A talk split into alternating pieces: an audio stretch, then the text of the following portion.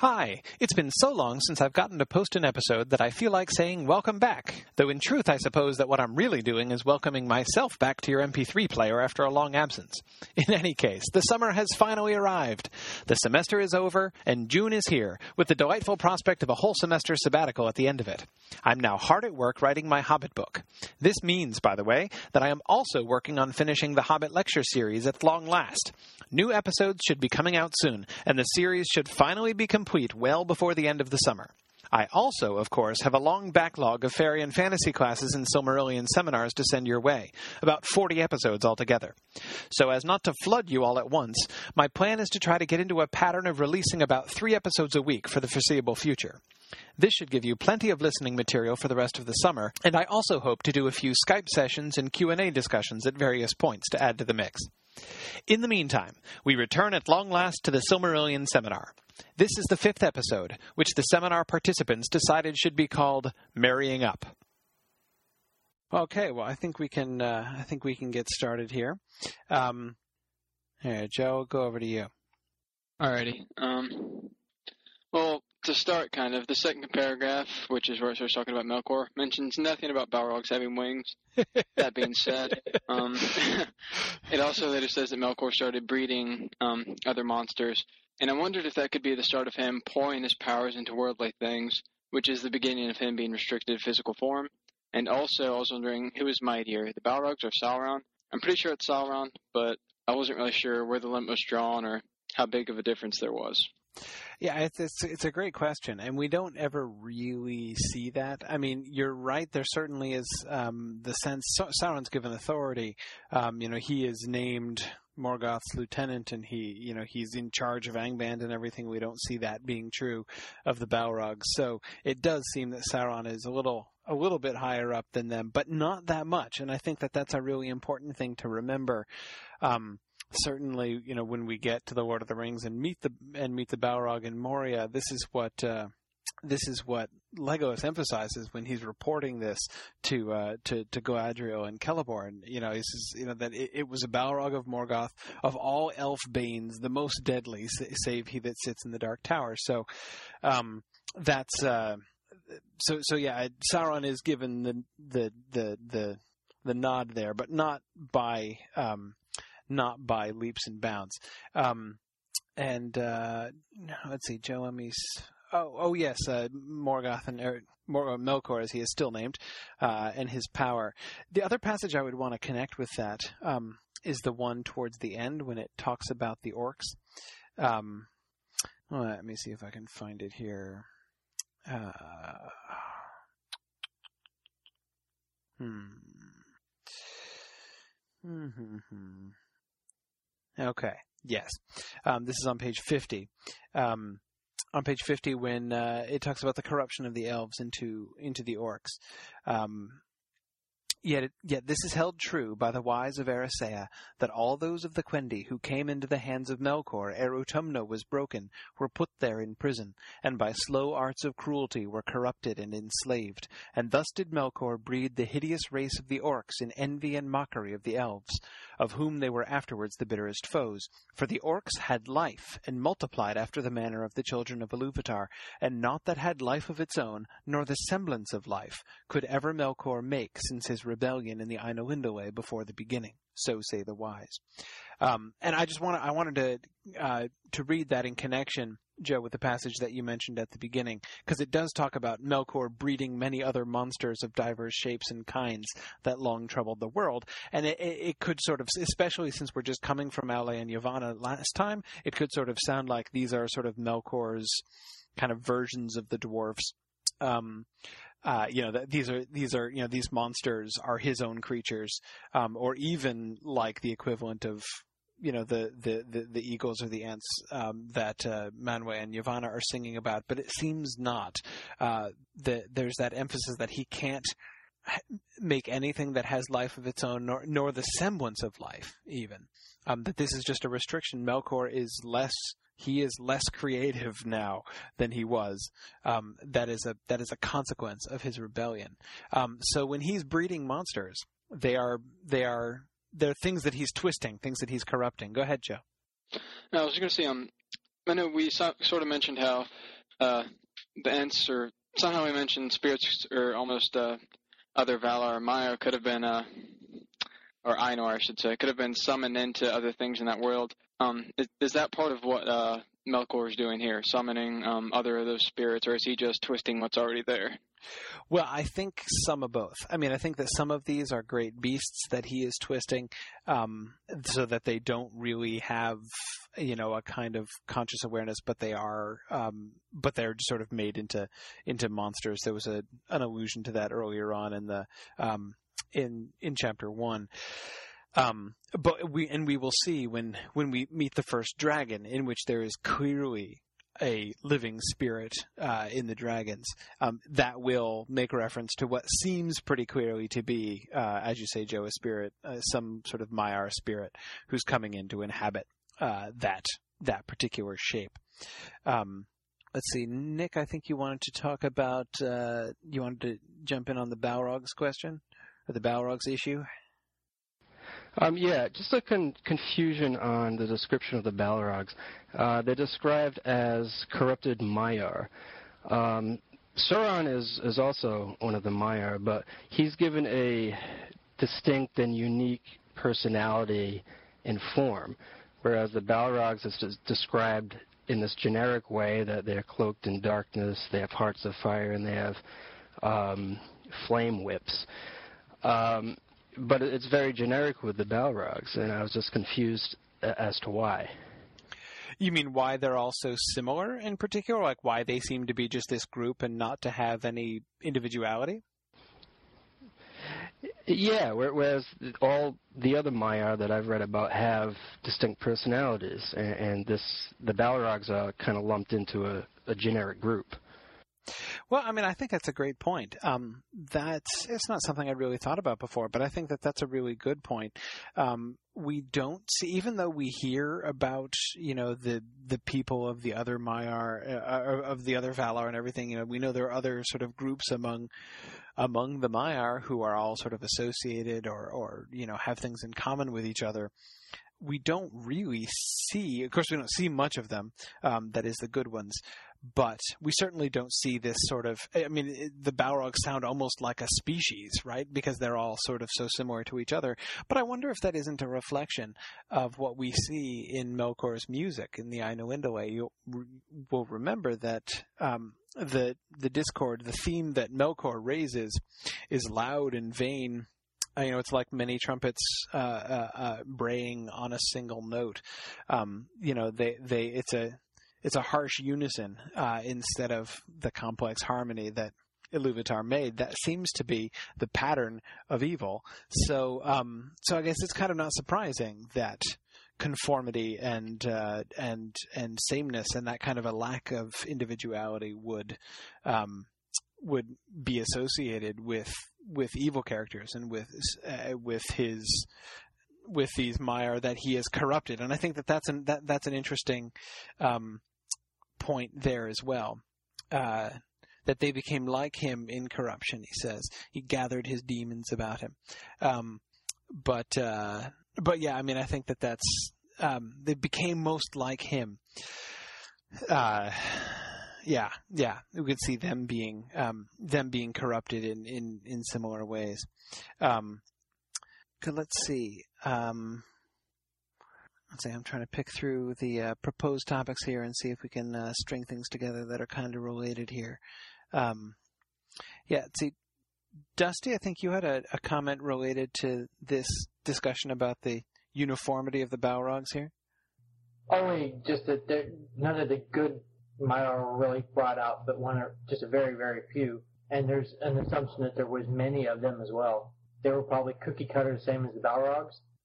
Well, maybe, but see, we don't know. I mean, it's hard. It's, it's, it's it, that's exactly what makes it difficult to draw conclusions about this, since we never really meet very many of the Maiar. Those we do meet tend to be very individual. You know, we, we, we get these very individual characters, whether it be uh, like the the Istari that we meet later on, or Melian, whom we uh, are introduced to in today's reading, or Ossë and Uinen, who both have quite strong personalities.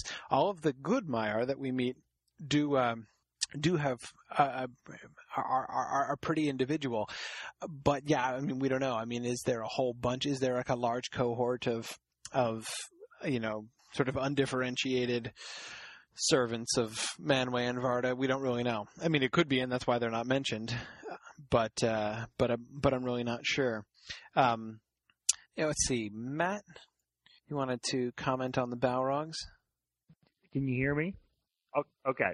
Uh, it just seems to me that uh, while the Balrogs are quite powerful and have much ability to make mayhem, they don't seem to uh, participate in, in any kind of planning of any deeds. They just, uh, you know, they show up to, to do uh, their mayhem, and and they just don't seem to be in, in a controlling way, although they may be very powerful. Yeah, I agree. Certainly, with the way they're described here and the way we see them acting later on, they seem to be primarily like very heavyweight thugs, basically. Um, uh, so yeah, yeah. I mean, and and that certainly would be the primary difference between how we see Sauron acting and how we see them acting. I mean, they are definitely like the enforcers, but he, uh, he Sauron, um, definitely has a, a little bit we we see him using his intellect more. I don't know that Balrogs have no intellect, but they are they. I agree. They certainly are just described as bruisers, basically. Yeah, I mean, even when we we go to the Lord of the Rings, it and they're in Moria, but I I, I don't get the real sense they're directing things in Moria. Uh, he's there, and he's certainly something to be uh, feared, but I don't I don't get the impression that he's uh, directing any of the activities of the orcs in uh, in Moria. Yeah, yeah, I agree. There's no clear sense that he's like hatching long-term schemes, and uh, you know, uh, yeah. I mean, there's there doesn't seem to be any planning going on there. Um, you know that he he was disturbed from his rest by the dwarves. And so you know he came out and pounded on the dwarves because there they were. But then he doesn't seem to have left. He doesn't seem to be doing anything. Um he's been down there for a long time since the dwarves left. And he's not you know seemed to come out or have any plans to do anything. So yeah no i agree. I agree. Um we don't really see them acting like that. I i, I think it's a really good example. Let's see John, you had a Sauron question. Um, yes, I was just curious. We know, of course, of the uh, the hunter of Utumno, the uh, the Black Rider per se of the First Age who captures the elves, and you know, we we hear a little bit about about it. I was just curious if Sauron took inspiration of, for um, the Nazgul on horses, basically from the original Hunter. Yeah, it it it is an interesting echo. Um, certainly with the uh, the the Black Rider stalking around. I mean, the the figure that we get, you know, the idea that we get there in in this chapter in the Silmarillion is a little bit more. Well, sort of literally mythic. I mean, it's sort of part of the early mythology of the elves, um, and and I like I like the fact that uh, um, I like the fact that uh, I like the fact that Tolkien is not even really quite clear about um, whether or not there really was one. You know that like maybe it maybe it existed, maybe it was just a lie that was spread around. You know, there's this sort of hint at it. Um, you know that. Um, that, that that maybe it was real that, that there are these songs these old songs um, uh, that that tell of the of, of this rider but but yeah it's so I mean I don't know if it's sort of a direct anticipation um, and I don't know which inspired which, frankly, if they are connected. But uh, but certainly, I think that that it's it's it's kind of a it's kind of a fun parallel.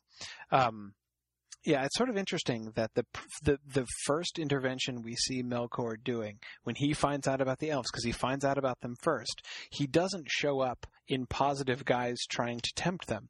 Instead, what he does is he steps in and tries to basically put a wedge in between them, a wedge of fear in between them and the Valar.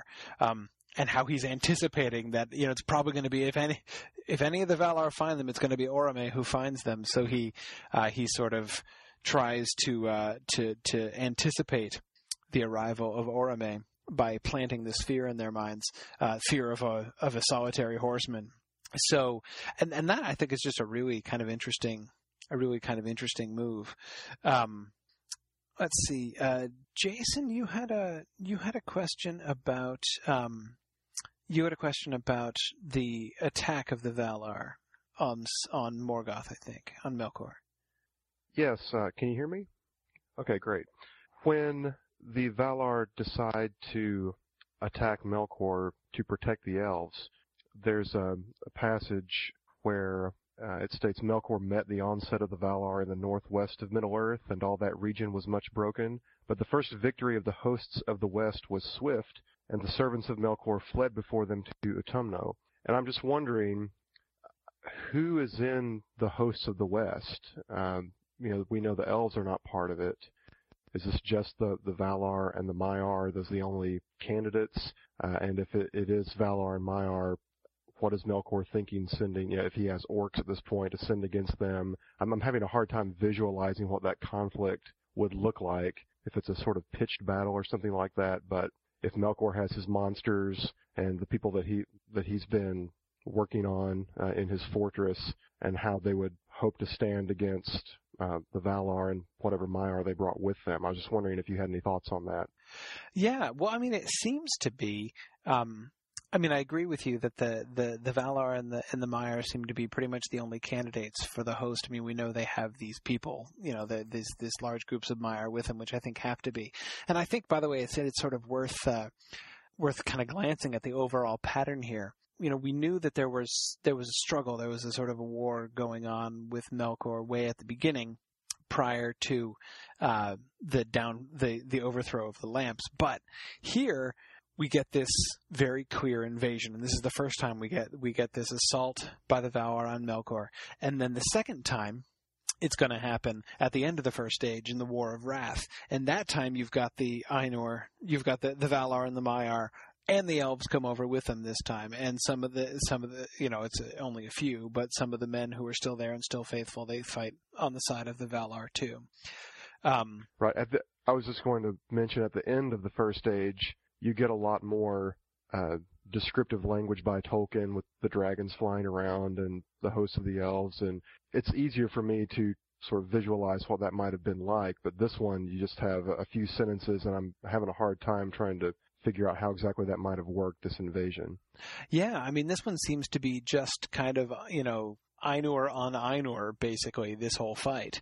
Um, and it makes you kind of wonder, too, did Melkor have more people at the beginning? That is, you're right, at the end, in, in the War of Wrath, he, you know, his armies are primarily the orcs and, um, the dragons and the Balrogs and, um, you know, these, these creatures that we see him working with and developing most of those. The Balrogs are there, but uh, the the the dragons are not yet there, and the orcs have got to be in the very very early stages of research and development. I mean, you know, they they can't really be very far advanced, and as you say, it's not like they'd be any good against the Valar at this point. Um, so no, I think that we can see both a change and a widening of the of the overall um, of the overall picture um, that is. Uh, of the battles and and sort of what leading up to I think this is sort of anticipating the third battle the that is the one that is not yet to come the battle which is at the end of the world which gets alluded to uh, in this passage um, with our, our, the constellation Orion uh, who, which anticipates the end of the battle at the end of the world. We'll get another reference much later on uh, in the Akallabêth uh, about that battle at the end of the world and we'll be able to see there too that that is going to be a sort of a more cosmic uh, you know, well, I don't know, more cosmic, not necessarily right. In fact, if anything, it's sort of less so in that it's, it involves more, more mortal creatures, it seems, on each side. Um, but as it sort of widens and spreads, uh, among all of the world, from just the Ainur in this first battle to including the elves and the men and the orcs and the dragons in the second battle to including, it seems, pretty much everybody uh, in the final battle, which is to come. As I think that that pattern is kind of interesting. Um, but yeah, I do think um, that you know, thinking back into terms that we've used in previous weeks, I think one of the reasons we don't get much description of this battle is that first of all, no, you know, none of the elves were there, so they don't know about it, um, and they don't have it to describe. But secondly, also one sort of wonders if perhaps this would have been a battle very readily describable by elves. That is, since this is just a pure, uh, you know, Ainur on Ainur battle, um, there isn't much to say. One, I mean, it, apparently it has consequences in the physical world, as as as you pointed out, but um, you know, these are not necessarily even creatures always in physical shape fighting against other creatures in physical shape. I think. Um, so I think that there are you know aspects of this battle that would have been hard. The central image that we get, um, the one thing that we are sort of brought back to, is that final image of Tulkas standing forth as champion of the Valar and challenging, uh, challenging Melkor to wrestle, um, and casting him down on his face. So. Uh, so yeah, yeah, that's um, um, but I agree. We don't we don't get too much, and I think that that's you know we should be remembering the sort of intrinsically uh, uh, vague and metaphorical ways in which these early things are described. Um, let's see. Okay. Let's see, Dusty. You had a you had a question about uh, about Maiar that that sort of raised by this, which seems sensible, but I think difficult. Go ahead. Well, just that, what happens to the Maiar in that battle? Do they get locked up in Mandos' hall? Can they actually physically be destroyed or dissipated like Sa- Saruman was? Or what actually happens to the ones that lost?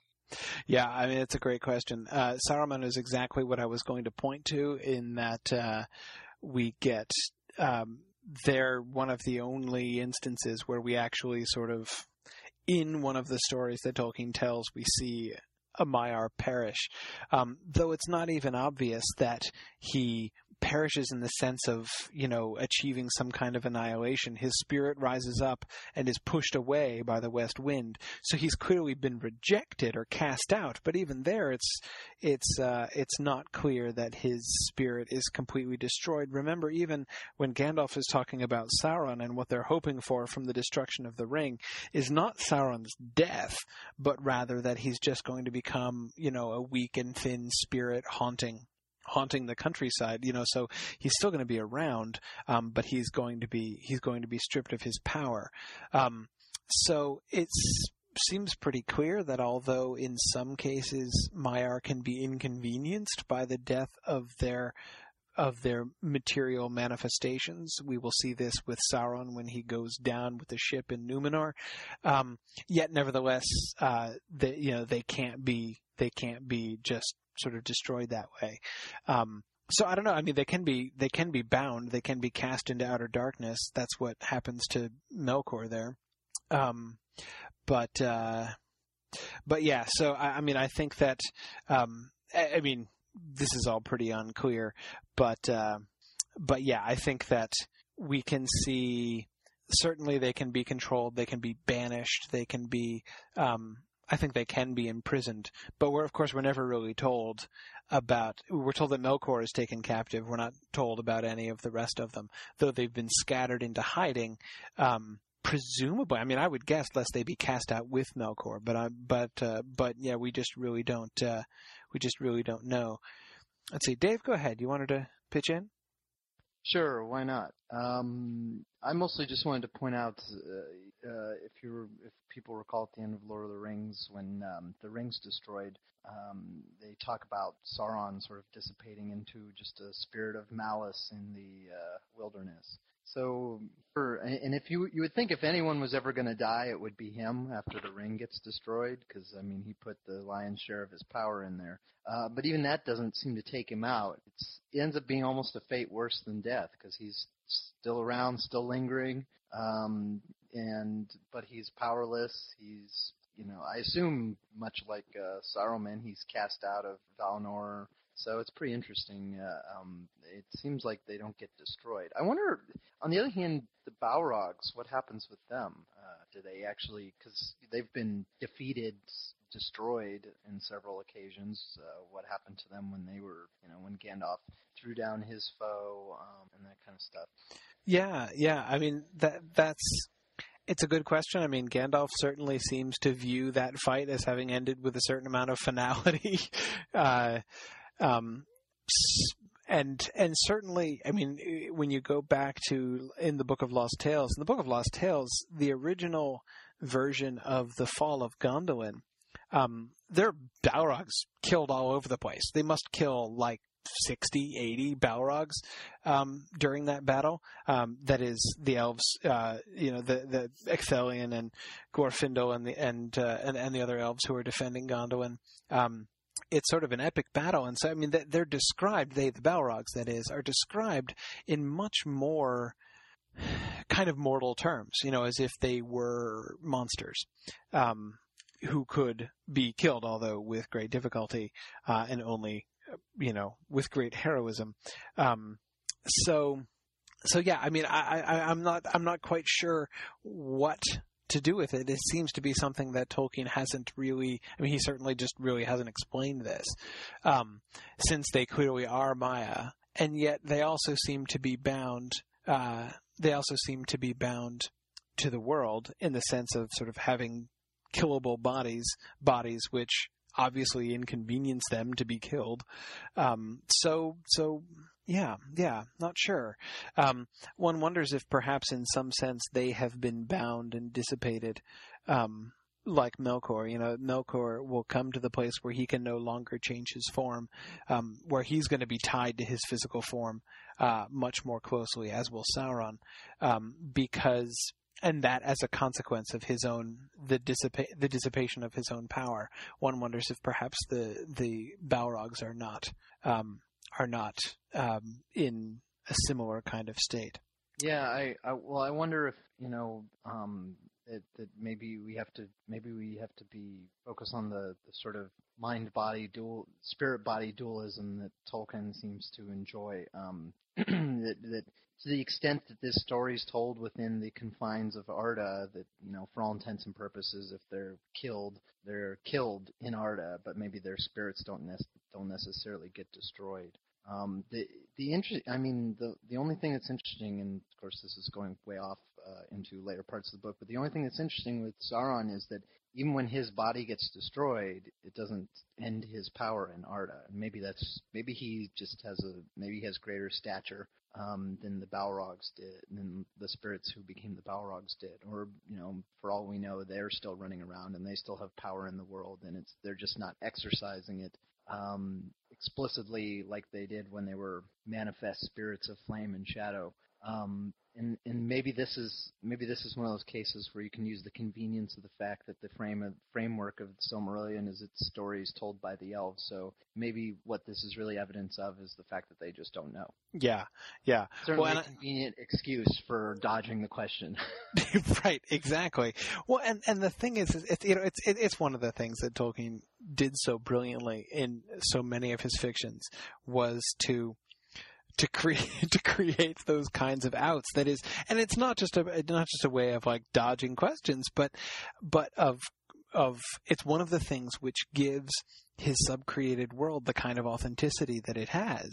Um, is oh, because of course the real world is like that, you know, uh, and real stories are like that, and real historical records are like that, where they're just they're not complete, and we just don't know.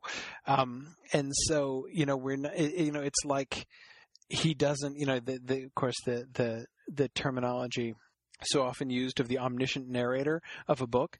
Well, you know, if your if your narrator is actually omniscient, then you're setting yourself up for troubles. But uh, but he doesn't use, in that sense, literally omniscient narrators. They're they're they're narrators who have a certain point of view and have a certain limitations of their knowledge, and uh, it creates, as is not only this sort of wonderful sense of authenticity to his stories, but uh, but also creates the situation where you know that nobody nobody really can be expected to know all these things. And I think it's important. I think it's important to keep that in mind. Um, Mike, you had uh, had something that you wanted to contribute about the, um, I think about the, the, the Dark Rider at Cuiviénen. Okay.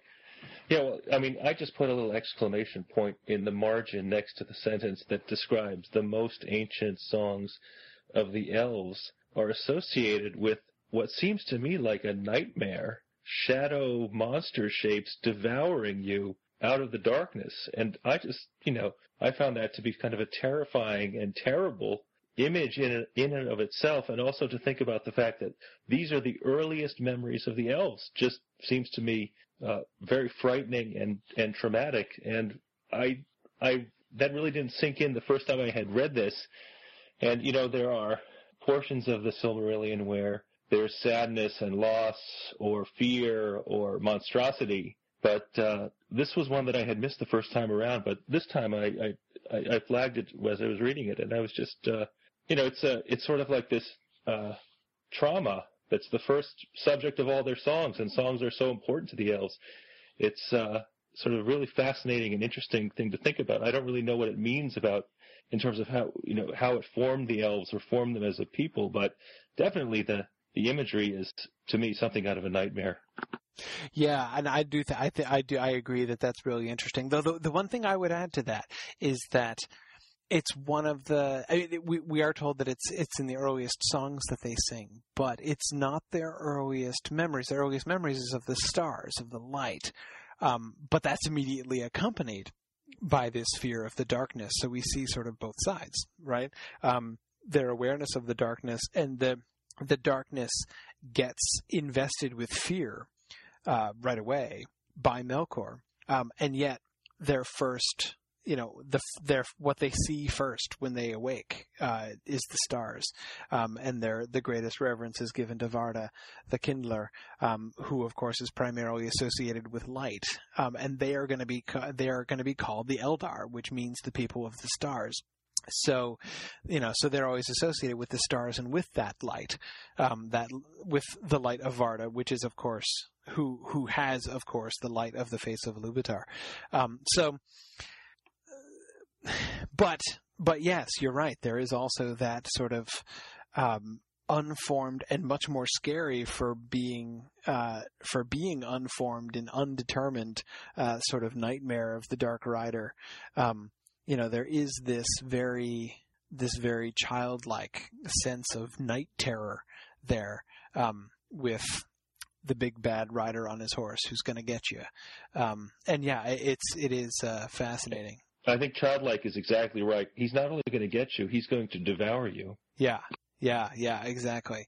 Um, and uh, yeah, and that that and that it seems that that that that childlike fear was literally true for them um, and did at times come true. So um, I think that that's yeah, I, it is a really evocative and very interesting moment. And again, I, just, I keep coming back to how fascinating is Melkor's approach there.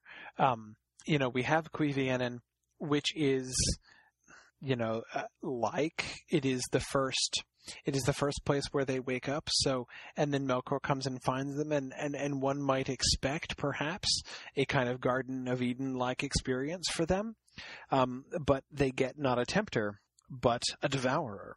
Yeah, and it's interesting that you should say wake up because now we're talking about the elves waking up from nightmares and night terrors. It's just it's very interesting the way we're taking this discussion. Yeah, no, I think I think it's very interesting. I mean, the the uh, the, the description of their awaking and the association of that awaking, as you point out, with these with these fears, as well as with the light and the reverence for the light, um, is I think really really evocative of of life in Middle Earth as as as Tolkien is describing it here.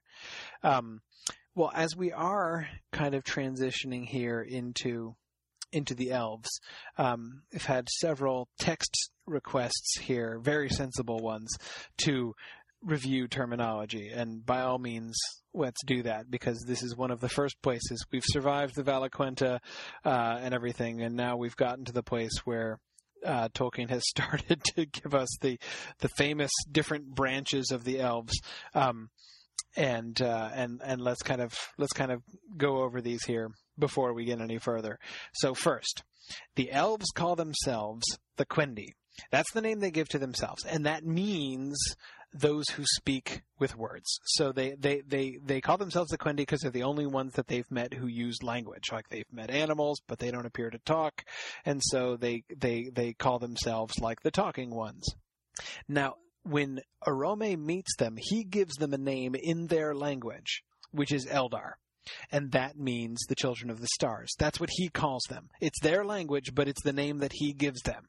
Now, later on, now of course, he's going to invite them all to come with him to Valinor. And this is so the and so this is the first division of the elves. Many of them choose to come with Orome. uh, and some of them stay behind and don't want to come. And those, and so the, the the ones who don't want to come, those are called the avari, which means the unwilling. They're they are they are the unwilling to come, and we never talk about them. Well, almost never talk about them again. Um, now those those who come, the three kindreds who come with Orome on the long march west, they are then called the Eldar. Although uh, although the although uh, Orome gave that name, the Eldar, to all of them. The, only those who actually came to Valinor to, to Valinor came to be known as the Eldar. So the Avari weren't sort of considered Eldar. That name wasn't used to apply to them. Um, so that's the first division there between the Avari and the Eldar. Now, the Eldar are then divided divided into the three kindreds: the Vanyar, the Noldor, and the Teleri. okay, now that's kind of simple enough. Uh, you've got you've got the the uh, the light elves and the deep elves and the sea elves, the Vanyar, the Noldor, and the Teleri, respectively. Now, the Teleri get sort of subdivided into three groups. Okay? Um, because the Teleri are the largest group and they're the ones who come behind. So some of the Teleri end up making it all the way over to Valinor, and those are still called Teleri.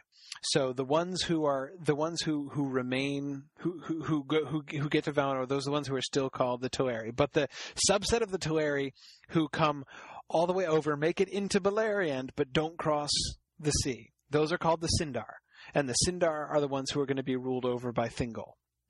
Um, and then there's another group of the Teleri who didn't even make it as far as Beleriand. They stayed on the other side of the Misty Mountains originally, and those are those are called the Nandor.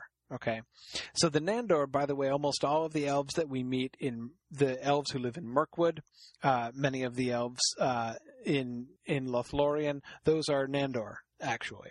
Um, not all of them, obviously, like not Galadriel and Celeborn themselves, um, and also not Thranduil and his family. Thranduil is a Sindar, and Celeborn is a Sindar. Um, Galadriel, of course, is a Noldor. But uh, anyway, um, so so the Teleri, the, the Nandor stay stay east of the Misty Mountains. The Sindar make it to Beleriand, but don't go over to Valinor. And the the last subset of the Teleri who go who go over the, who are called the Teleri go over to Valinor. So the Teleri, the Noldor, and the Vanyar end up in Valinor. Now the one other term that Tolkien introduces in this chapter, um, which he almost never will use again, is the Umanyar. Um, that is those and that's the, basically the Sindar and the Nandor together, um, who are the the the elves of the Teleri who didn't go over. But anyway, you don't really have to worry about that one. He doesn't use that one very much. But another important, this is not exactly a subdivision, but it's sort of a, a, a, a very important distinction among the elves, is the Calaquendi and the Moraquendi. The Calaquendi are the elves of the light, and the Moraquendi are the elves of the darkness. And basically that just means, did they go over to Valinor while the trees were in bloom? If if if all elves who were in Valinor at the blooming of the trees are Calaquendi, and all elves who were not are not. And this will be important later on because the elves, the Calaquendi, are much greater than the Moraquendi. They are they are increased. They are um, they are made greater by their um, by their time over there in Valinor with the Valar under the trees. Um, yes, as Dusty says, Elf 2.0. They totally are Elf 2.0.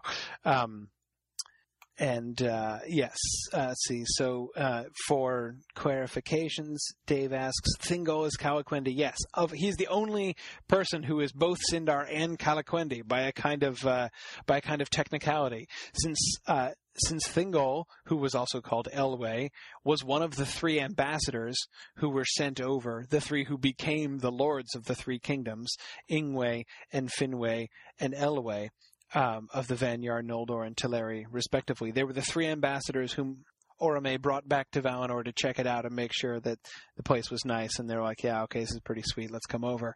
Um, so Elwë has been there. And so technically he is, um, he is Calaquendi, but we know he doesn't go back because he has that whole Melian sidetrack and then ends up staying uh, in Beleriand with Melian and ruling the Sindar. So he alone of the Sindar is a Calaquendi, and the rest of them are Moraquendi.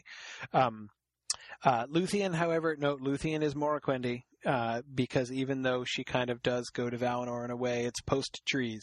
Uh, so she is she so she's she's Moraquendi, but at the same time she's also the daughter of Melian. Uh, so she's special uh, for that reason.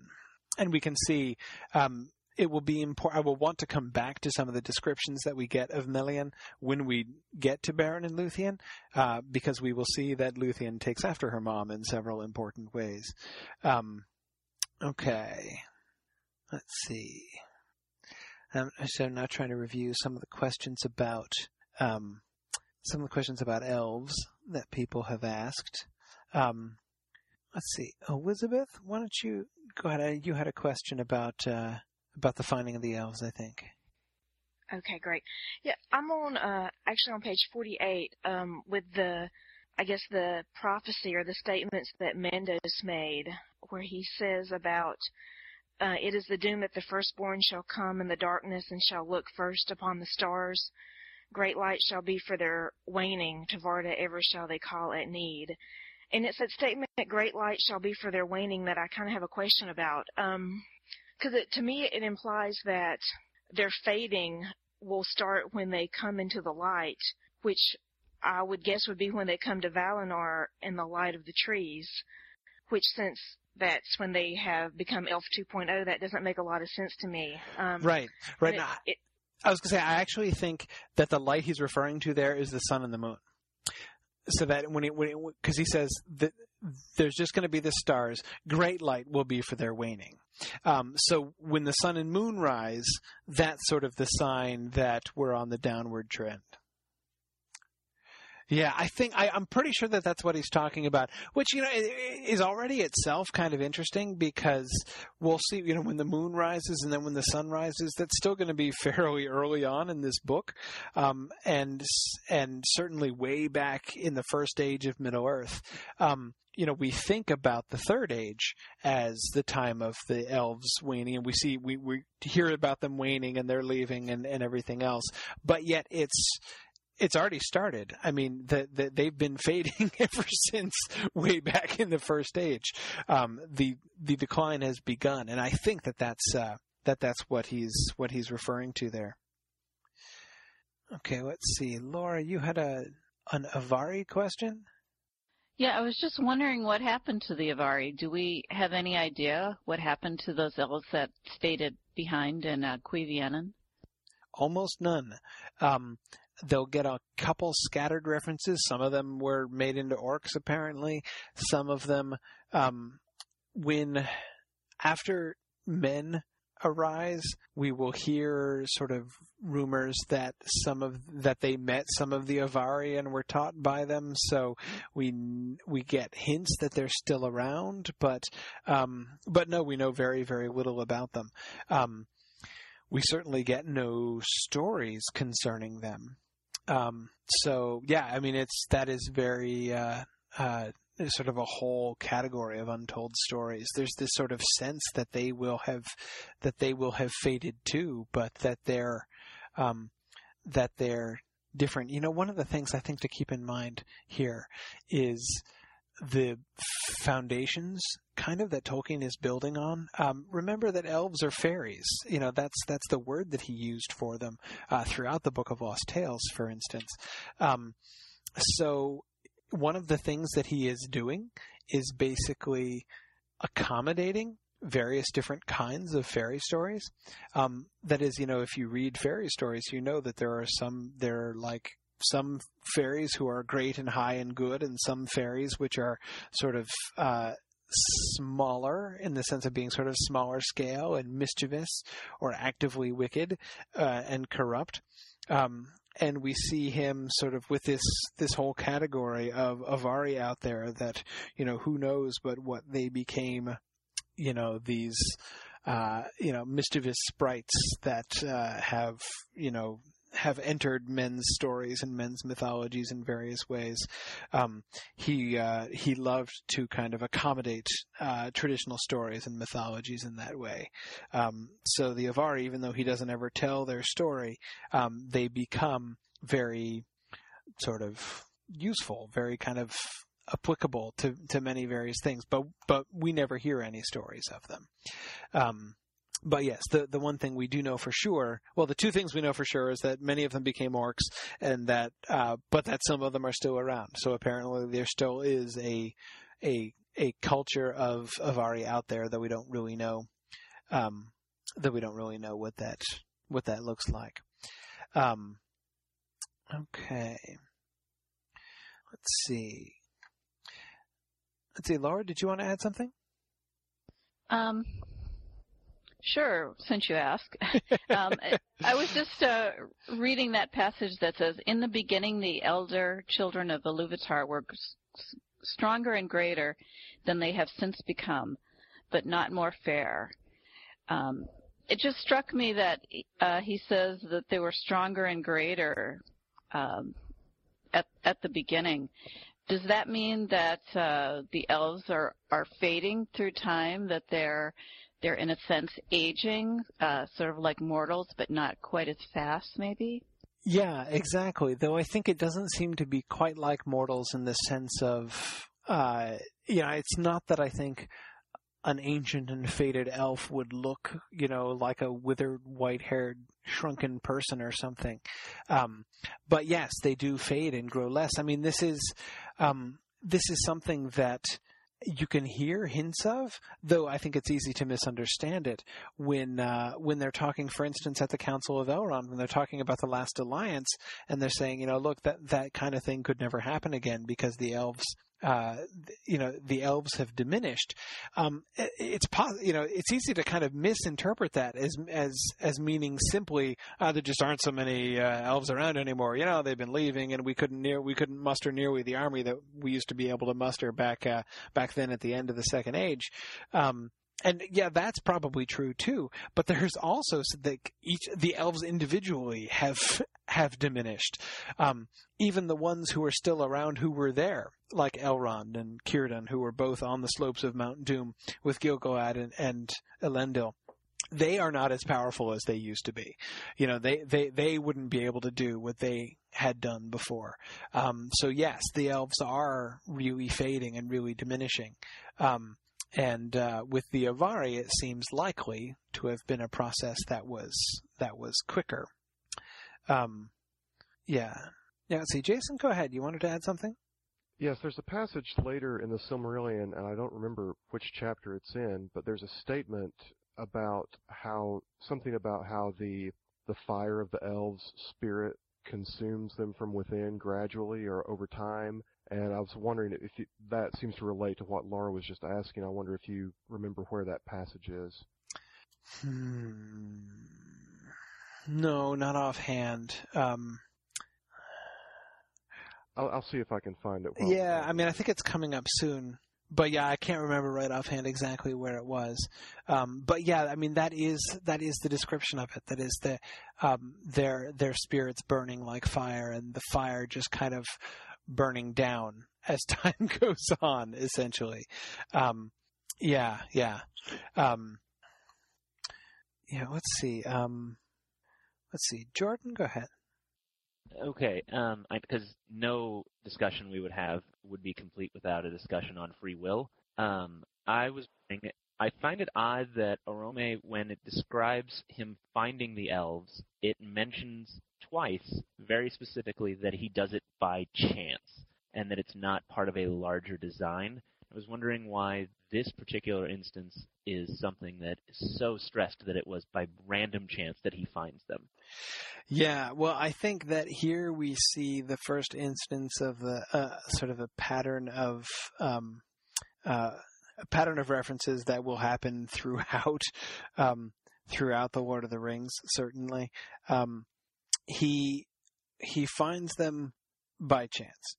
Um, and I think the emphasis there is that it's not his plan. Um, I'm trying to find the exact phrasing. I'm losing it. Do you have the same edition?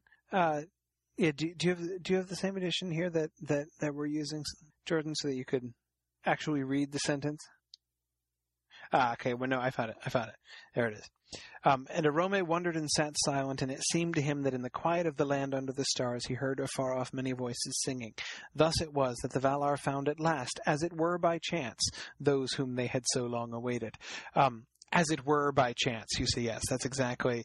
Um, remember all the times in the Lord of the Rings that people say things like "if chance you call it" and things like that.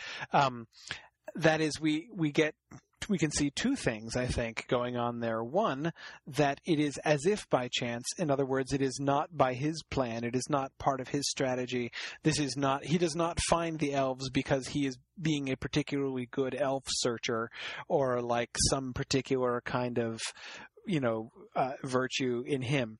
He um, just happens across them but the emphasis, as it were by chance, instead. Of he doesn't actually say that it was chance, because of course it seems unlikely to have been chance that this was in fact a, a, ordained meeting um, and something that it seems that Iluvatar has brought about. Um, almost any time you see that those references to chance in the Lord of the Rings, I think that those are the places where we are we are supposed to be hearing uh, that this is a providential moment, that this is a place where uh, the hand of Iluvatar is visible to those who can see it. Um, and I think that we can see that here, and it's interesting to see that the Valar are operating within that as well. That to them it appears like chance as well. Um, so yeah, this is this is part of the story, part of the the hand of Iluvatar at work, as Manwë saw the hand of Iluvatar entering into the world and operating within it. Um, yeah. Okay. Now, uh, now, Dave, you might as well raise your uh, you might as well raise your your question about the coming of the elves into the West because I think it's a it's a good question and it's a big one, so we should definitely we should definitely bring it up. Sure. um, what was that question again? Oh yes. um, uh, I, I was I was struck by the um, the discussion and disagreement between the um, Valar about summoning the elves into the West. Um, you know, one because reading it with foreknowledge of what happens later in the books, it obviously leads to a lot of really bad stuff. And well, actually, and he explicitly says that in there too.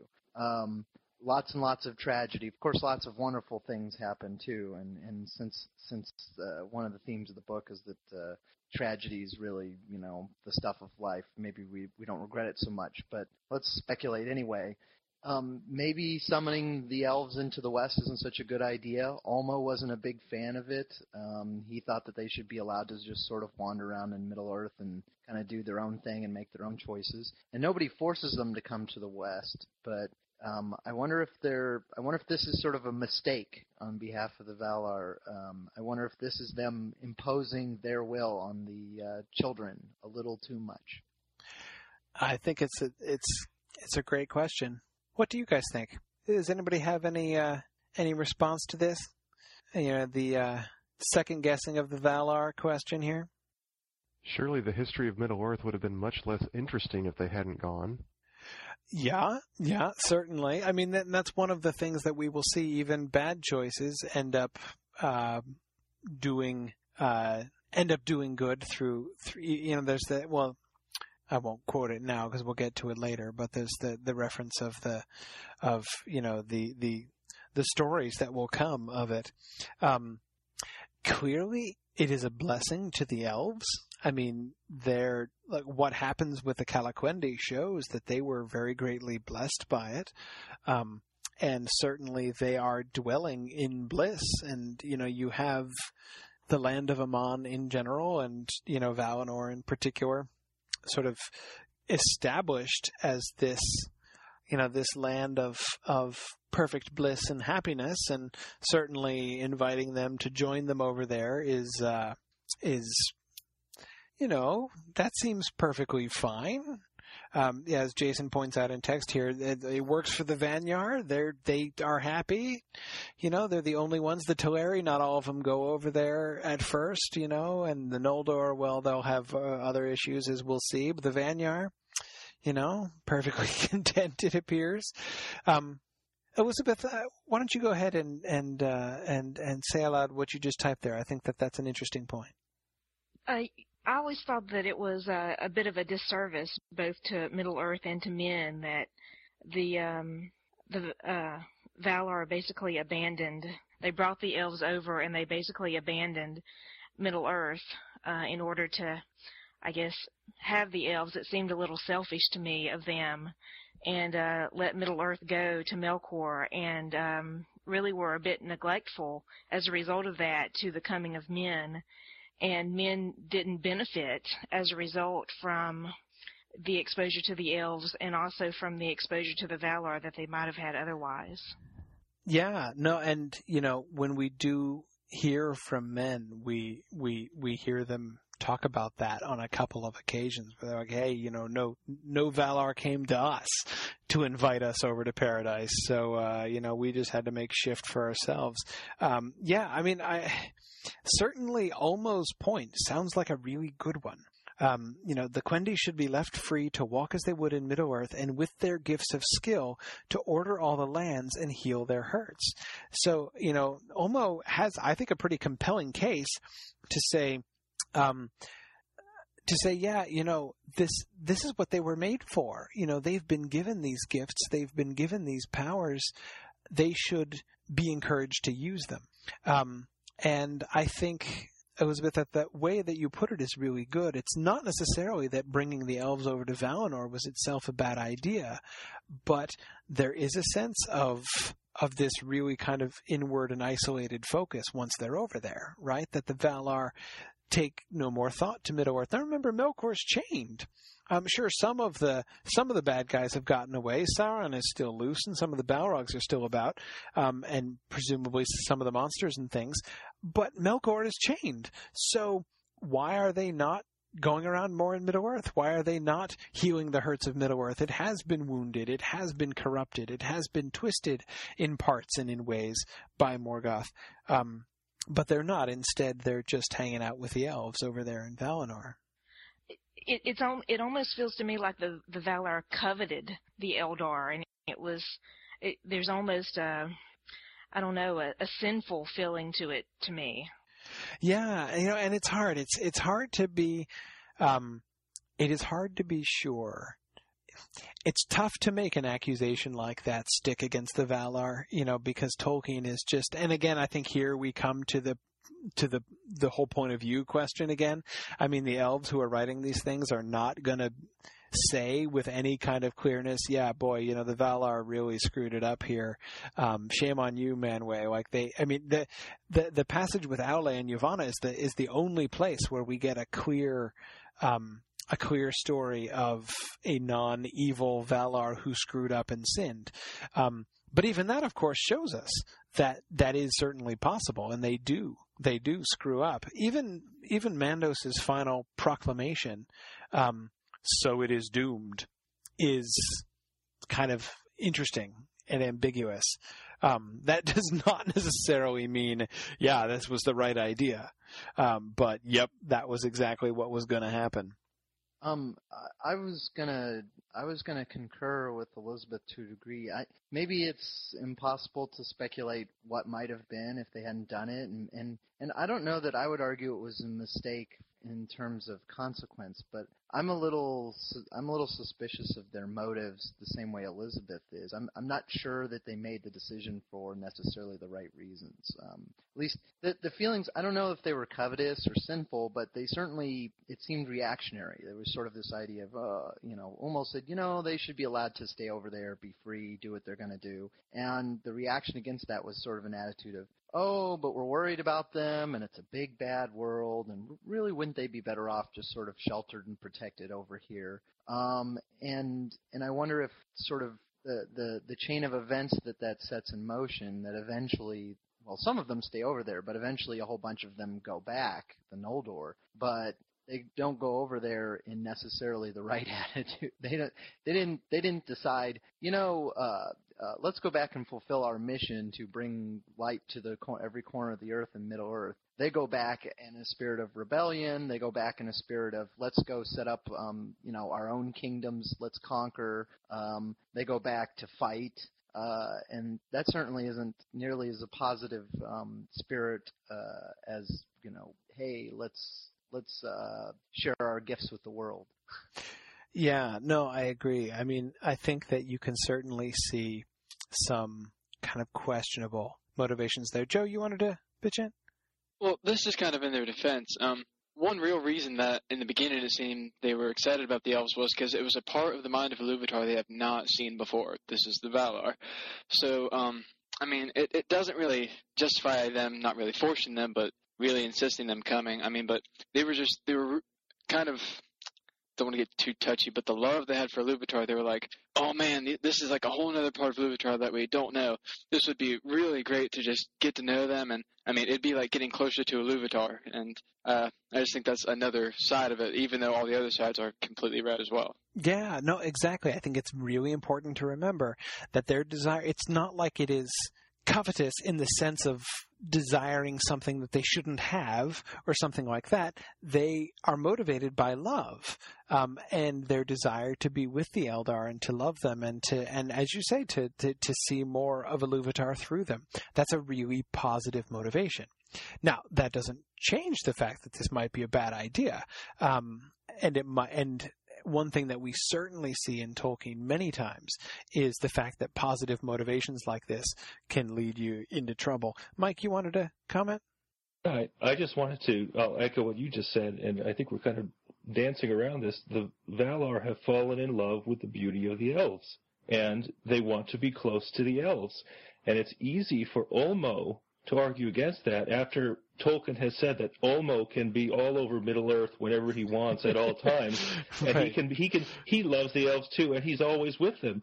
For the other Valar, that they don't have that same power that Ulmo does. So now that they fall in love, they need to bring the elves to where they reside. Right. Yeah. No. I mean, and there's and, and you know on on one level, there's nothing wrong with that. Um, but yeah, yeah. No, that is interesting with Ulmo. Like, yeah, it's easy for you to say.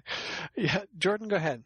Uh, yeah, one more thing I was thinking about, um, sort of back to the first chapter where Iluvatar says nothing happens that doesn't make my plans greater. Um, in the very, very long scheme of things, does Morgoth Melkor get overthrown and destroyed and thrown to the void if the elves don't come to Valinor? Or, I mean, doesn't this in fact like set that chain of events in motion? Yeah, I mean, it's certainly. Well, I mean, the hardest, the hardest and probably most fruitless game to play is the how would the story have happened if it had been completely different game? Um, that's really difficult. Um, but yes, I mean, I certainly see what you mean. We can certainly see that um, the bringing of the elves over to Valinor is certainly a big part of the story that we are going to see unfolding. Um, certainly it wouldn't have happened the same way. But yeah, I, I mean, would Melkor not have been overthrown? No, I, I can't think that he would have been not overthrown had the elves not been over there. Um, I mean, we will see uh, later on in a couple weeks the you know we'll talk about Melkor's specific reaction to the elves, uh, and I, I would rather kind of wait to talk about it then when we actually read about it. But um, um, certainly, I mean, he is reacting particularly to them, and so you know there is some some very specific things there. But I, yeah, I don't know. I mean, no, yes, the story would have been different, um, but uh, I don't know. I'm tempted, of course, to quote my favorite line from Leaf by Niggle here. Right? Um, it would have been, it could have been different, but it couldn't have been better. Um, but one thing I wanted to go back to, though, before we leave it behind, the point about um, the point about the love of the Valar for the elves. Um, the parallel that I would point out, or rather that I would anticipate, um, we will see many times in the Silmarillion. Um, this is, I think, arguably the first instance where a positive love, you know, a love for something which is genuinely lovable and, you know, a love which is itself a perfectly good and acceptable thing leads people into trouble. Um, if their reaction to it is not quite right, if it is not um, kind of put in the proper priorities. And so I think that um, you can say, and we can see, I think, pretty clearly that the that the, the, the love of the Valar for the elves is a very good thing, but it it still it seems that they you know, if we are going to make the argument that the, that the Valar are here, or at least are now doing the first step of what is going to be a mistake, that is of their of what seems like neglect of Middle Earth and neglect of uh, paving the way for men, and um, and a neglect of you know the rest of the elves and everything, and healing those hurts of Middle Earth which have yet to be healed. Um, you know, if if they are acting inordinately toward the elves. Um, that you know that that that's that is a kind of thing that happens all the time. We will see this happening um, with Feanor. We will see this happening with many of the almost all of the good guys that we will see go bad. Um, this is a big part of what's going on with them. That is some natural, good, wholesome desire is not just in itself becoming corrupted, but is is becomes itself um, sort of the avenue of temptation. Of course, we've already seen this with Aule, right? I mean, his desire to create things, um, you know, his desire to make things was put in his heart by Iluvatar. It is a good thing. It is a good impulse. Um, but that good impulse is also one that leads him astray. So I think that that's uh, that that's a really important thing uh, to keep in mind. And I think that this is why the thing that makes me feel most comfortable with the theory that the Valar are screwing up here, um, or rather that this is part of a larger picture of them screwing up, is exactly because it does seem to fit within that pattern. Let's see. Uh, Jordan, go ahead. One more thing in the sort of general Valar screwing up thing. It strikes me odd that no one ever says to Mandos right after he says something like, now it is doomed no one ever says like you couldn't have chimed in like ten minutes ago before we voted to bring them here. Why he incapable of predicting the doom before they've already acted? Yeah, yeah. Hey, yeah, it's not his job. That's not his job. Well, no. So, well, first of all, uh, the thing to keep in mind is that, uh, um, and this is something that um, something that we'll see especially later, most most especially during the Turin Turambar story. But the word doom, um, the word doom means two different things. That is, it has its the, its meaning, which it still retains uh, in the modern world, which is like a horrible catastrophe. Um, like if something is doomed, that means like it's like destined for failure and horrible destruction. Um, but of course, the word doom also just meant a decision. Um, I would point out, let's see, two two examples of how it's used, once in the modern sense and once in the pre-modern sense, um, in the Lord of the Rings, is um, in uh, in the dream that Faramir and Boromir get that he that Boromir reports to the Council of Elrond. Um, you know, says, then shall be shown a token that doom is near at hand. That's the modern sense of doom. Um, and that's how he interprets it. That's how he Boromir interprets it. You know, so, you know, is then the doom of Minas Tirith at hand? Um, but it also the word doom also means a decision, and Elrond uses the word in that sense in that same chapter in the Council of Elrond when he says, and I love this phrase because he uses the word in two different forms in the same sentence. Um, when when he's talking about that they have to decide what to do, he says that is the doom that we must deem. Um, in other words, this is the decision that we have to make. So when Mandos says, so it is doomed, what he appears literally to mean there is just the decision has been made. Like that's Mandos is like ringing the gavel on this discussion here. He's like, okay, like you know, uh, the talk is over. This decision has been made. Um, it is doomed. So it is doomed. But of course, with him, there is also this sense of, yeah, because remember from Mandos's description, he knows he knows like everything that is known of the future too. So, you know, there's also the sense in which he's saying, uh, "Yep, uh-huh, uh, like that that that is in fact what's going to happen." Like I've kind of known all along that that's what's going to happen. And so, like, yeah, Joe, is that uh, or Jordan, is that frustrating? Yes, that's a little frustrating sometimes. You could wish that he, um, that he might sort of speak up more. But remember, he speaks up at you know he only speaks when when Manwë tells him to. You know, his job is to sort of to remember things, to foresee things. He is the doomsman of the Valar, um, and he declares their doom. Go ahead. He also can speak up when he needs to make sarcastic comments, like "not the first. yes, exactly, exactly. Yeah, yeah. Uh, no, Mandos is. Uh, uh, uh, Mandos is definitely. Uh, uh, I, I, I, I, I love Mandos's speeches, especially that one that you just quoted. Um, he does kind of seem like a smart aleck at times. Um, but uh, but yeah, Joe, go ahead. All right. Well, you guys kind of stole my thunder for the first one. Um, I was just going to ask about Mandos uh, and kind of quote that one where he says, "Feanor will, will see me soon." Um, but uh, yeah, I was just going to ask if he if he knows what's going to happen, period, or if it kind of comes to him as events follow. But I think you answered that. He just knows, period, what's going to happen. Um, so, Yeah, yeah. no- and then uh, not everything entirely. I mean, not absolutely everything does he know. Um, but I mean, he, he, he, he says he knows all things that shall be, save only those that lie still in the freedom of, of Iluvatar. So there are things that are going to happen as it were by chance, which he doesn't know are going to happen. Um, but everything else he knows. Sorry, but go ahead. Okay. All right. Thank you. Um, and also one more thing. Okay, I think it, it, this is like a possibility, but not. If Ulmo might have known of the elves when they woke, because they woke by a lake, right? And Ulmo is, you know, a part of all the waters in the lakes. It seems like it might have been kind of obvious. Whoa, this strange thing just happened by a lake, and there's these weird things dancing around and singing that I've never noticed before. Um, so I mean, it obviously seems like it might have made mention of that, but um, maybe not. I just thought that was interesting if you kind of look at it from that perspective.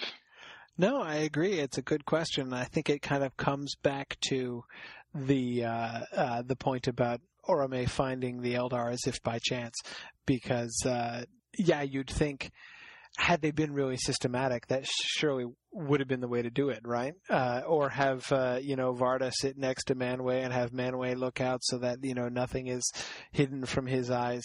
Um, but instead, it was so arranged that they just kind of stumble upon them.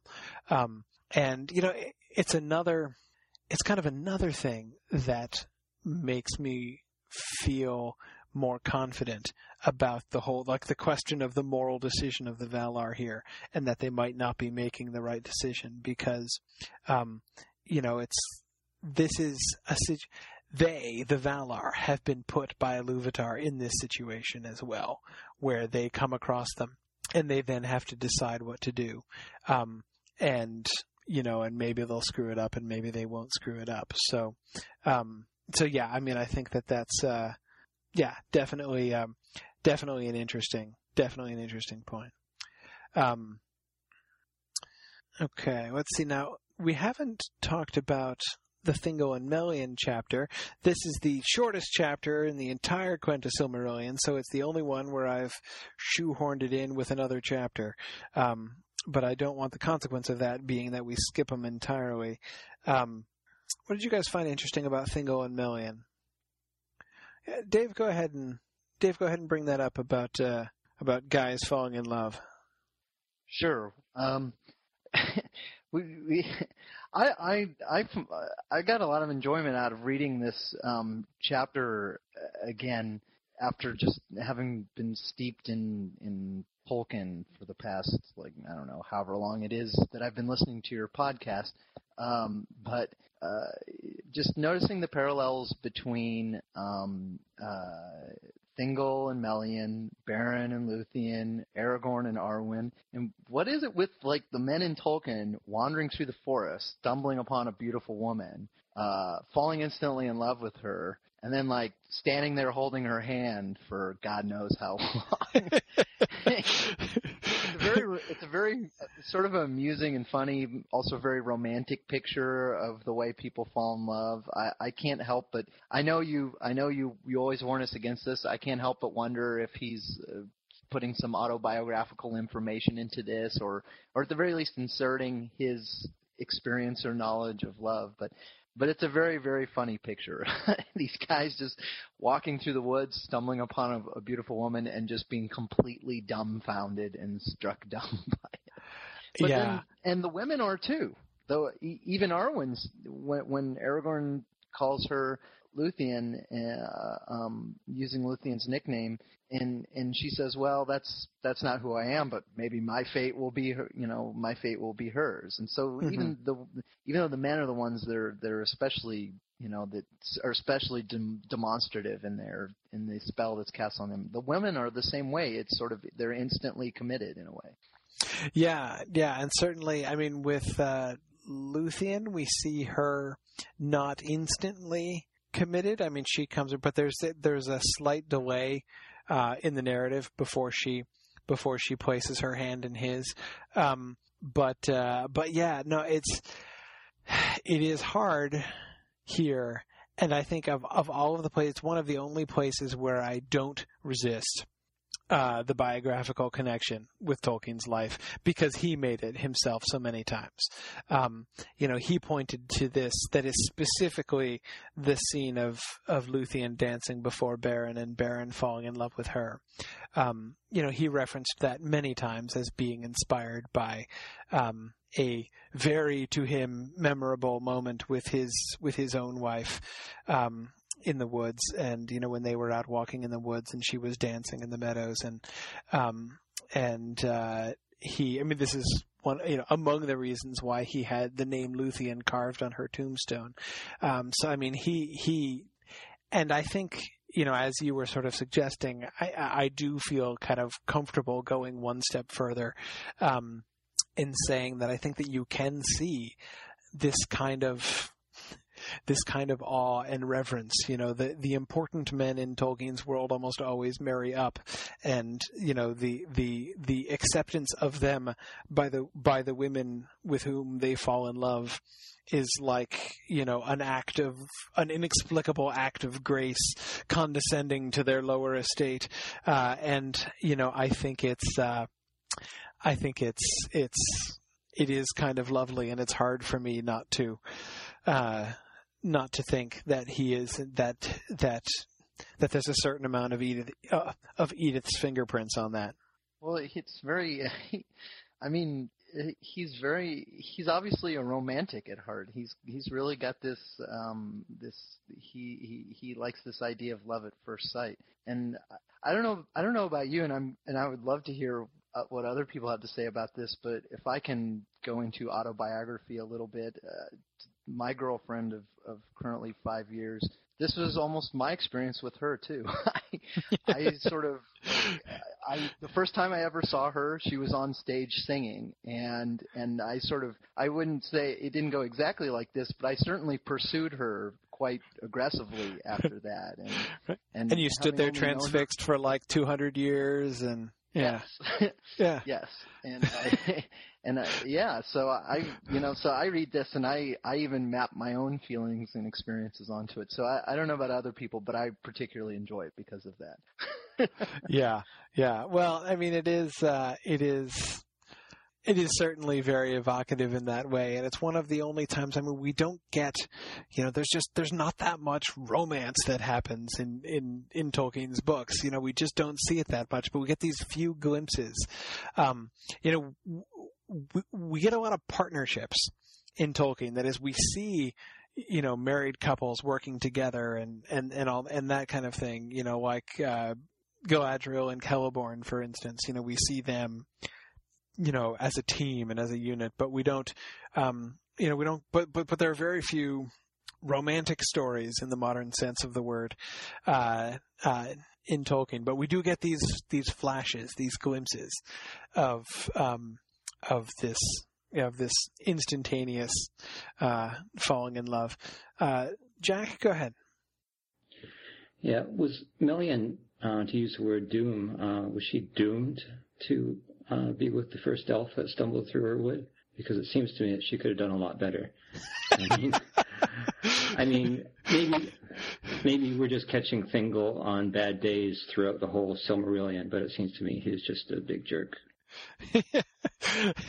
well, you know, that's uh, she could have done better.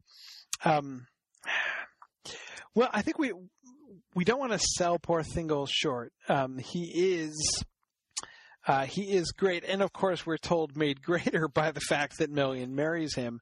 Um, but uh, yeah, like I said, I, I I I don't want to downplay him too much, but um, but yeah, the description of it from her perspective, um, that is when she her going to Middle Earth Um, in that time, when the Quendi awoke beside the waters of Cuiviénen, she departed from Valinor and came to the hither lands, and there she filled the silence of Middle-earth before the dawn with her voice and the voices of her birds. So we see her doing some of the work, in a sense, that we were kind of wanting to see the Valar doing, that is going to Middle-earth and, and helping to, uh, uh, helping to heal it and to uh, that because she's one of the people of Lorien um, of Irmo, so that's what she does. You know, she's she's part of the you know the team of the the the resters and healers over there, um, and uh,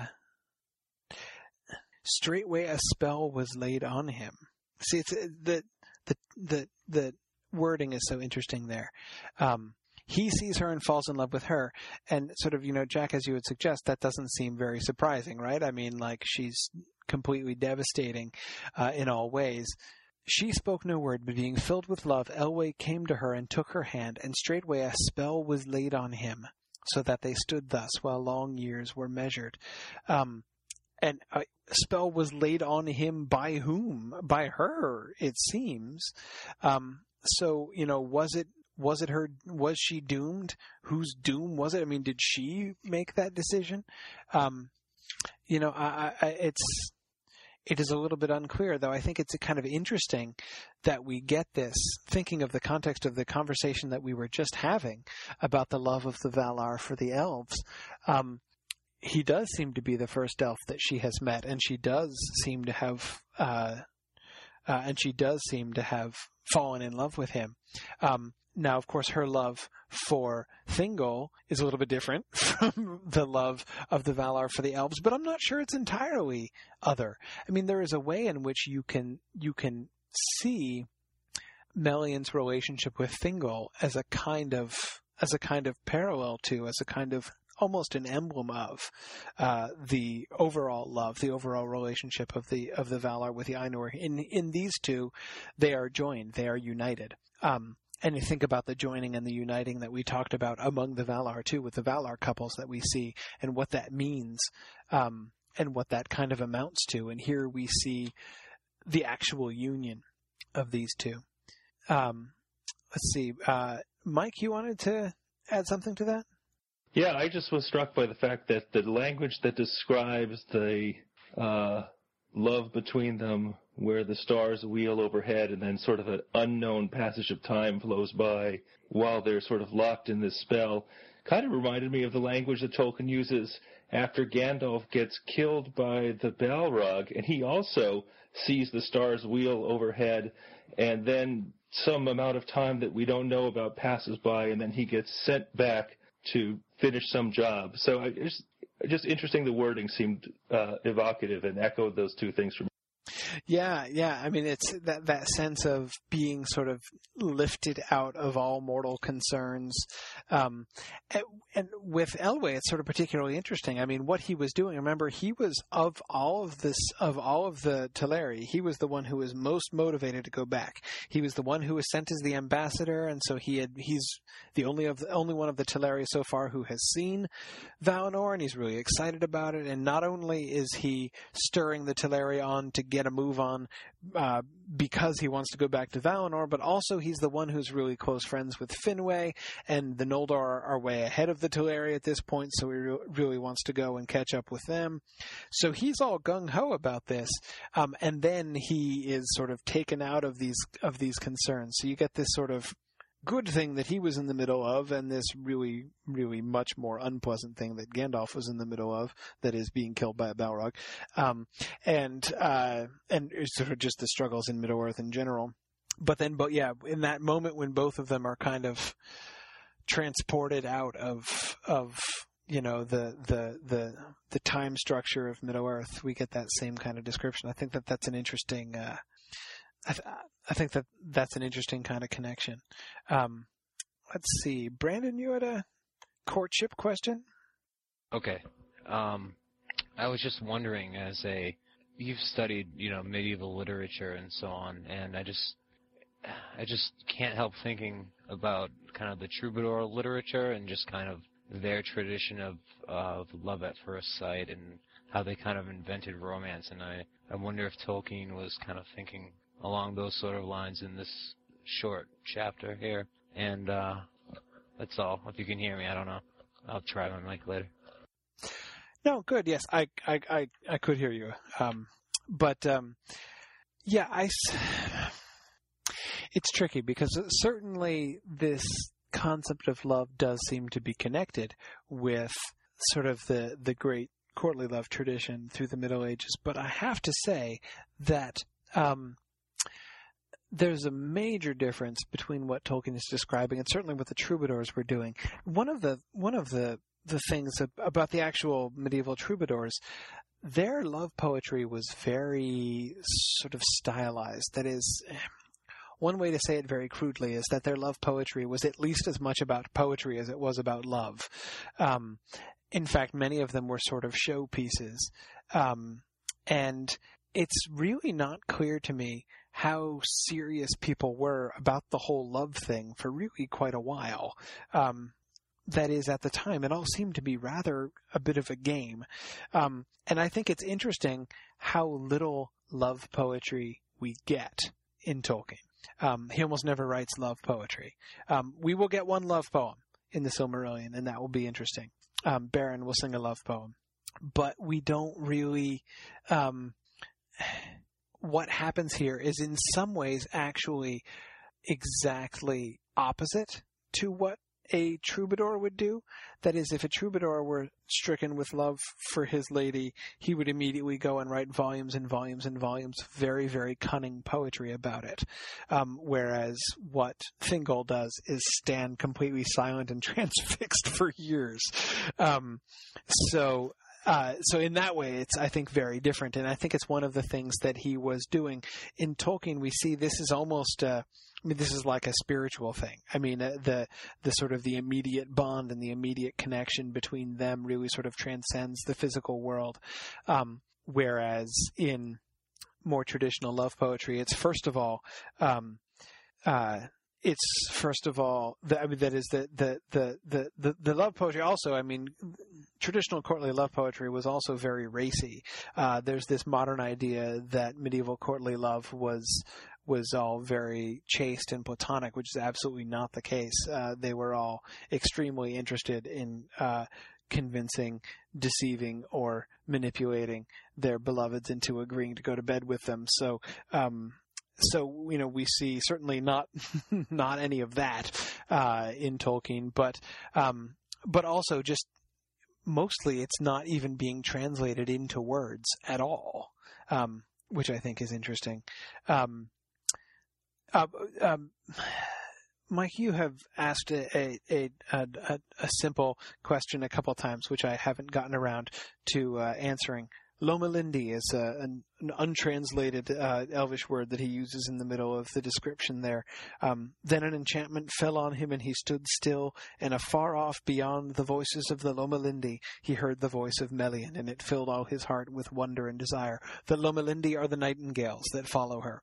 Um, the word literally means like uh, dusk singers, um, and uh, um, so yeah, it's and remember she teaches the nightingales their song. Um, so this presumably is is part of her part of the great music, you know, just as um, Manwë and Yavanna talk about uh, you know the the parts of the song where their voices joined together and they and they conceived the eagles. So uh, so here Melian conceived the nightingales, you know, and and their song is a reflection of her song because she taught them to sing. So we get this sense of like, you know, the shadow of Melian singing can still be heard in the nightingales.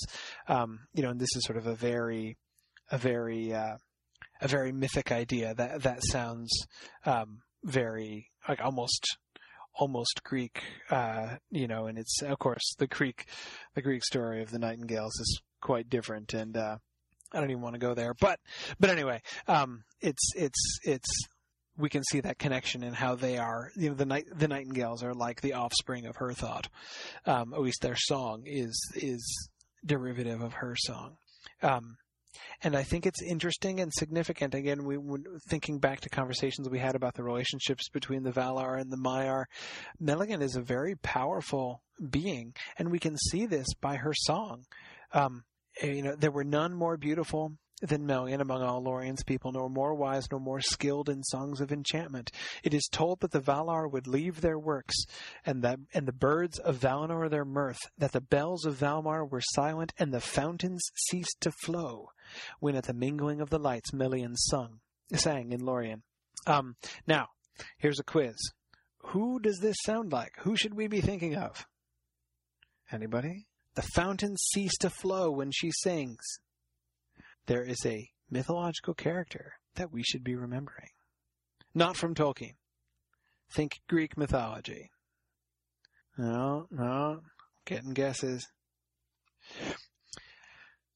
Jordan is protesting in text that he tries not to compare to other mythologies uh, when he's reading this, and you know, and that's a I can certainly sympathize with that in that you certainly you don't want to start identifying, you know, as I said way back when. I mean, if you if you're reading about Ulmo and you start thinking about Poseidon, you're gonna you're gonna start going astray pretty quickly because they're not the same characters. So that is certainly right, but there is an echo here, um, and I think the echo. Uh, the specific the specific echo here, I think, is to uh, is to Orpheus.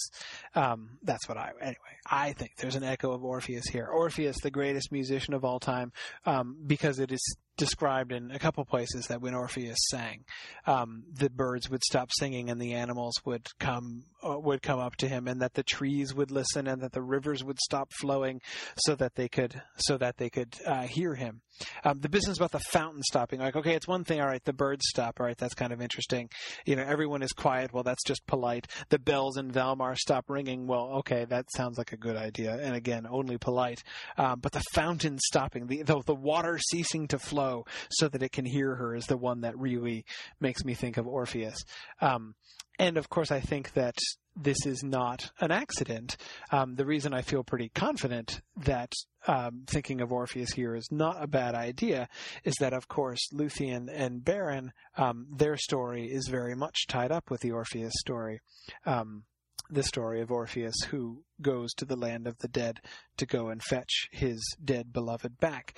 Um, so her daughter, Luthien, who looks and sings a heck of a lot like she does, uh, is going to be uh, even more sort of uh, in, in, intrinsically connected with the Orpheus story. So I think that that's kind of an interesting point. It's actually something I just noticed that this past reading, um, just earlier today when I was rereading the chapter again.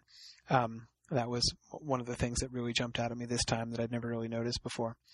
Um, any other sort of thoughts or questions about Thingol and Melian?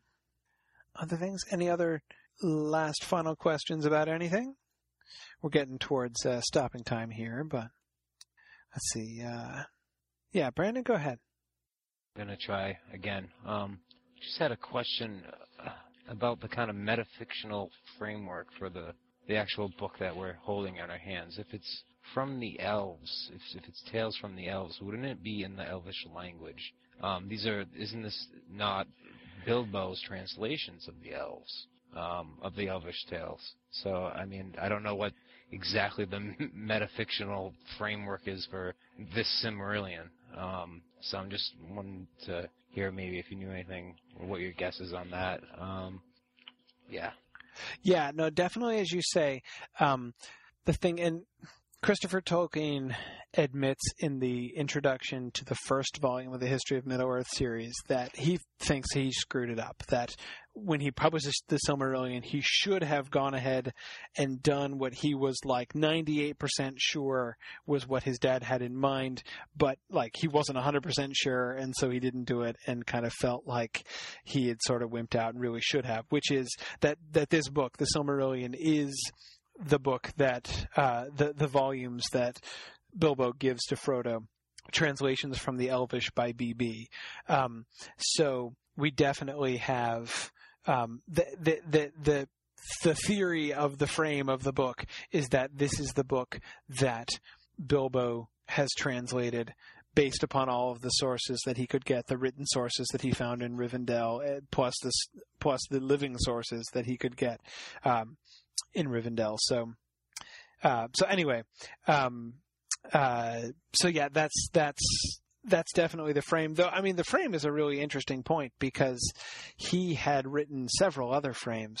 Um, in the earlier versions, certainly in the Book of Lost Tales stuff, it's uh, he had written this elaborate frame story about this human guy who travels and ends up in uh, in Elvenhome and is told the stories over there, and you get this whole sort of plot of what's happening with this wanderer uh, named Eriol over there.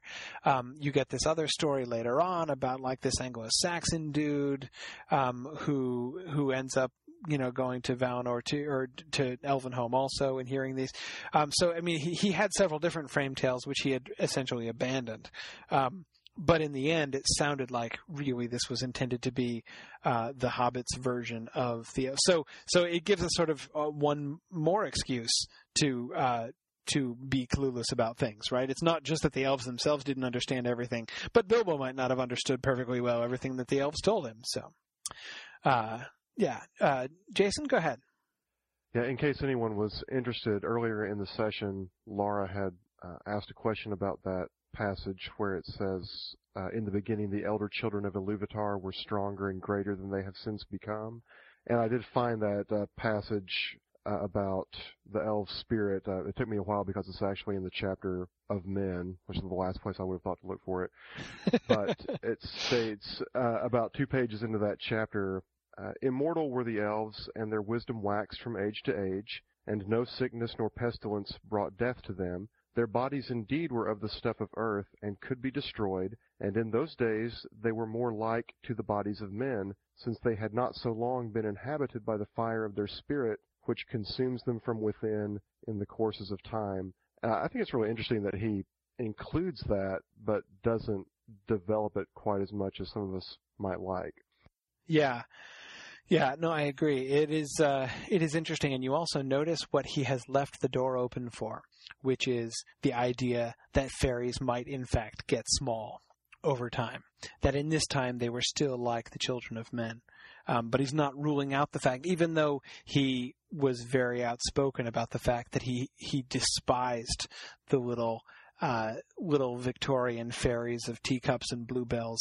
Um, he it, he does leave open that possibility. And in his early writings, it's clear that he does conceive, um, he does write some poems about tiny little, um, you know those those that which he later on describes you know in on fairy stories as these nauseating little uh, little cowslip fairies.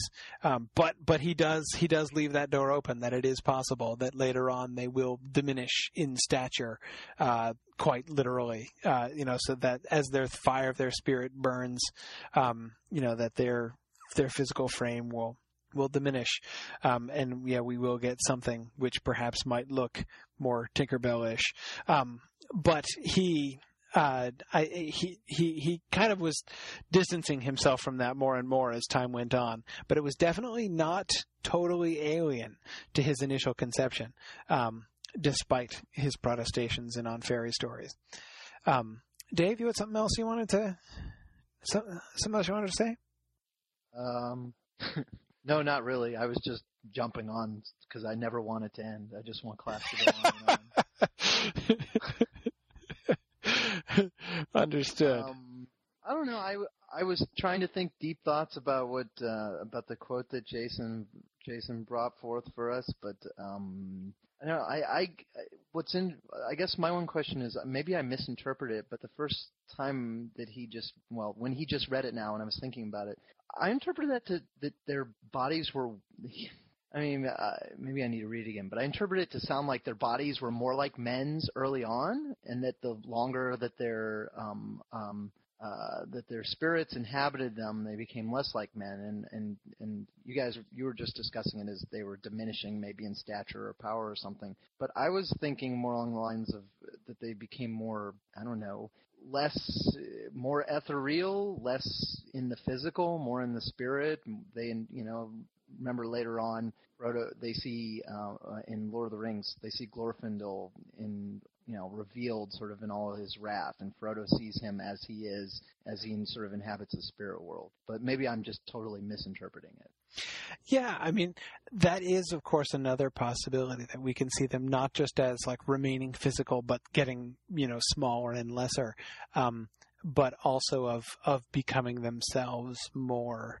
Um, to, to have a less less firm of a foothold in the physical realm entirely, um, that seems possible. That seems to be well, I mean, that's a different thing. Never mind. I'll talk about that later. I was thinking about when they, when we see them waste in grief, uh, and thereby lose their connection to the to the physical world. But as I said, we'll we'll we'll we'll, we'll come back to that. As I said, we'll come back to dead elves the first time we see a dead elf. Um, so that's uh, um, we'll sort of save that. But but no, I mean, I do think that that is that that is perfectly that that is perfectly plausible. Um, and it's not really clear. It's again, it's another thing that Tolkien doesn't really explain. What exactly does the fading look like? What exactly is going to be the end result of it? Um, there are lots of there are lots of possibilities. Um, okay, well, I think I think that about wraps us up for tonight.